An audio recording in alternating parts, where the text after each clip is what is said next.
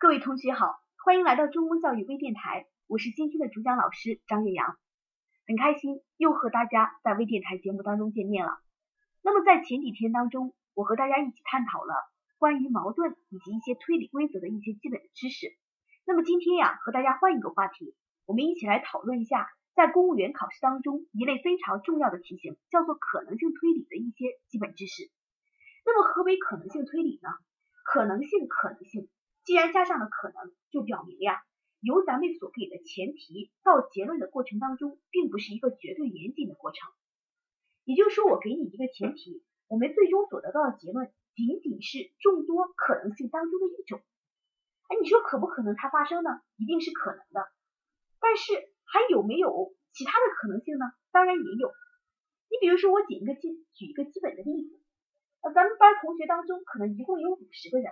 啊，大家的班级当中一共有五十个人，那么这五十个人里边，在我考完公务员之后做了一个调查，发现呀，我知道的时候看到了有十个人考上了，啊，我就推断这五十个人全部考上了。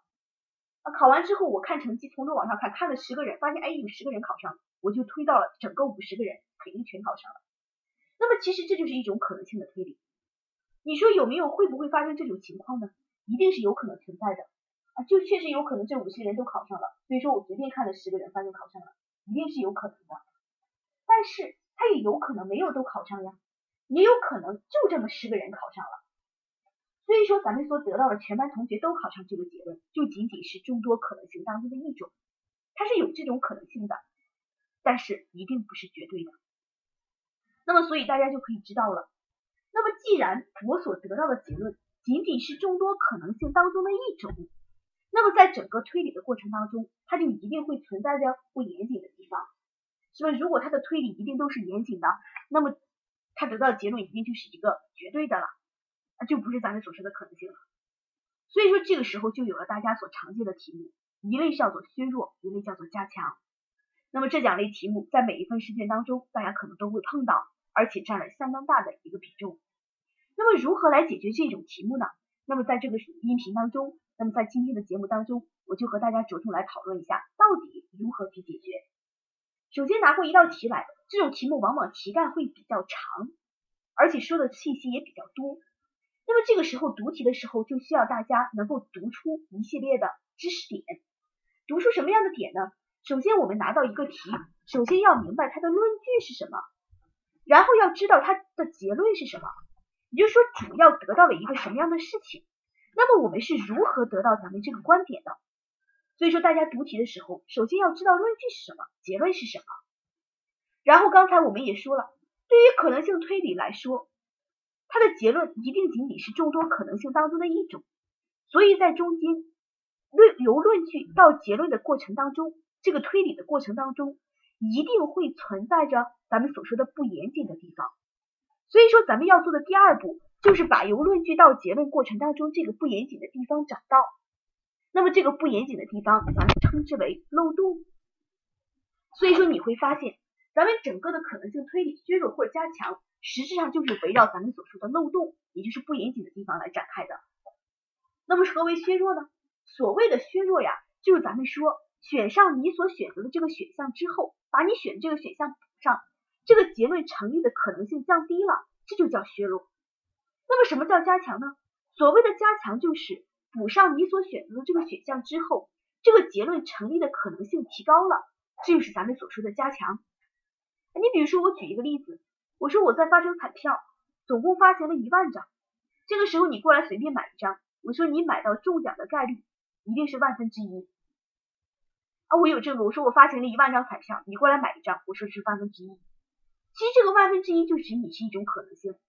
你比如说，我补上这么一个结论，我说里边中奖的，里边发行这一万张里边有奖的有一百张，那么你这个万分之一成立的可能性就降低了。或者是我说整个彩票发行的过程当中存在着暗箱操作，不管有几张有奖的，早就被我拿起来了，那么这个时候你所说的万分之一也是成立的可能性降低了。而反之，如果我这样说，我说整个彩票发行的过程当中都是咱们说的公平呀、公正呀、公开呀。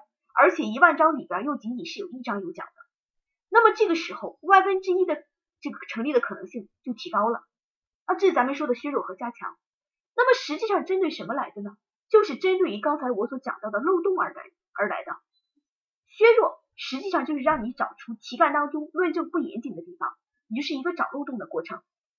而加强就是让你把不严谨的地方变得严谨，那么这个结论成立的可能性自然就提高了，是不是？这就是咱们所说的加强，其实就是咱们说的补漏洞的过程。你比如说，我要举一个例子，我问一位同学，有一天上课的时候，我同学，你家住的离这儿远不远呀？这同学是这样回答我的，说老师不远，就三站地，不远三站地。那么大家来想一想，这位同学回答我的话里边，他所要表述给我的最后的结论是什么呢？啊，很多同学已经知道了，一定是咱们所说的不远，他要给我传达一个不远的意思。那么他是如何传达的呢？有同学也说了，他是说用了三站地这样一个论据去来论证了他的所说的不远。那么这个时候我们就来想了，由三站地就得到了不远，中间有没有什么不严谨的地方呀？好，很多同学可能已经知道了。那么在其中不严谨的地方，实质就是咱们所说的每站地有多远。假如咱们所说的他所说的每站地啊，这一站地仅仅是咱们所说的公交车站。一站就有一百米，那么这三站地很显然是不远的。而如果这三站地，它每站地都是火车站或者是飞机站，那么这个时候这三站地的距离就不好估摸了。所以说，在它整个由论据到结论过程当中，它的漏洞就存在于三站地每站地到底是多远呀？没有说清楚。所以说，削弱和加强就可以针对于它去进行。好了，咱们一起来看到国考的真题。这个题是这样说的，他说研究显示呀，在一百一十五度之下，将甜玉米分别加热十分钟、二十五分钟和五十分钟之后，发现它抗自由基活性呀，分别提高了百分之二十二、百分之二十四和百分之五十三。因此，他就得出来一个结论：加热时间越长的玉米，抗衰老的作用越好。那么我们先不看选项，你先告诉我结论是什么，论据是什么？那么这个地方应该比较好找，结论就是咱们因此之后所说的那句话：加热时间越长的玉米，抗衰老的作用越好。那么是怎么论证的呢？就是前面说一百一十五度之下甜玉米做的实验。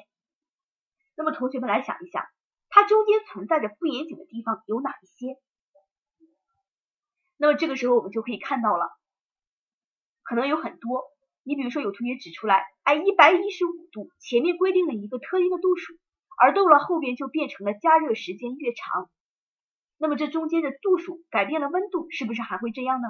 这是一点。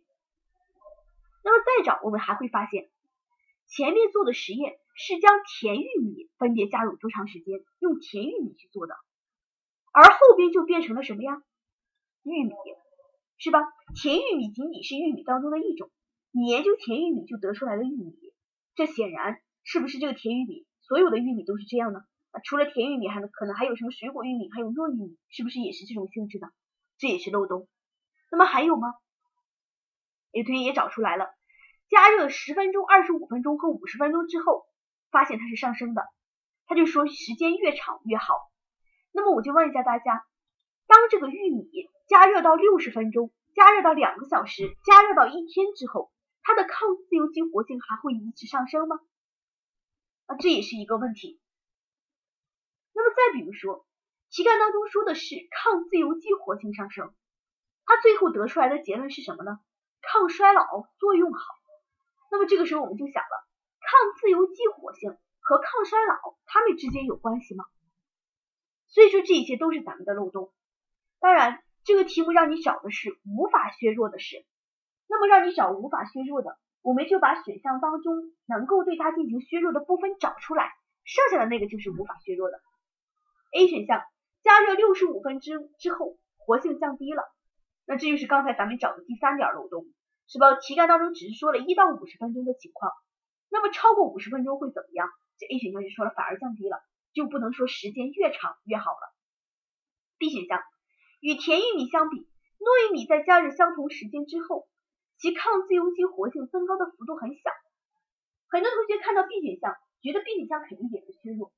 B 选项的迷惑性也在于此，那么这个时候我们再来看一下，他说糯玉米加热相同时间之后，抗自由基活性提高的幅度很小。那我问一下大家，提高的幅度小，它也是提高了呀。所以说 B 选项实际的意思就是说，糯玉米加热相同时间之后，抗自由基的活性也会提高。那么显然无法削弱呀。我们接着看 C 和 D 是从哪个角度说的。C 说甜玉米是比较少见的一种，不具有代表性，是咱们说的第二点，甜玉米和玉米之间的关系来说的。第四个，对于玉米来说，并非是抗自由基的活性越高，抗衰老的作用越好，这针对于咱们所说的抗自由基和抗衰老的关系来说的。所以说 A、C、D 均能削弱，答案选第二个选项，是吧？哎，所以说大家在做题的时候要学会去找论据、结论以及中间不严谨的地方。那么你会发现，其实可能性推理的本质，削弱加强本质就在于此。好，这就是咱们今天微电台的内容。那么过两天大家开学的时候，那这两天正值处于开学季，那么大家在忙完自己手头工作的同时，不妨去各大高校里边听一听咱们中公教育的讲座，相信不会让大家失望。那么此外，中公杯也在如火如荼的进行当中，现在是一个报名的阶段，所以说大家可以积极的去报名，然后了解一下自己的实力，看看自己的问题出在哪里。看看自己和其他的小伙伴们差距在什么地方。那么另外，大家如果在自习的时候碰到难题，可以发送姓名加电话加苦考难题到中山东中公教育微信，一天之内会由专职老师啊给你打电话帮你解决难题。那么另外，如果你可以在新浪微博发布解救自修党，在这个发布解救自习党加难题，然后关注中公教山东中公教育新浪微博。一天之内会有值班人员呀私信索取你的姓名电话，安排专职老师帮你解决难题。好，那么咱们今天的微电台就到这里，咱们下期再见。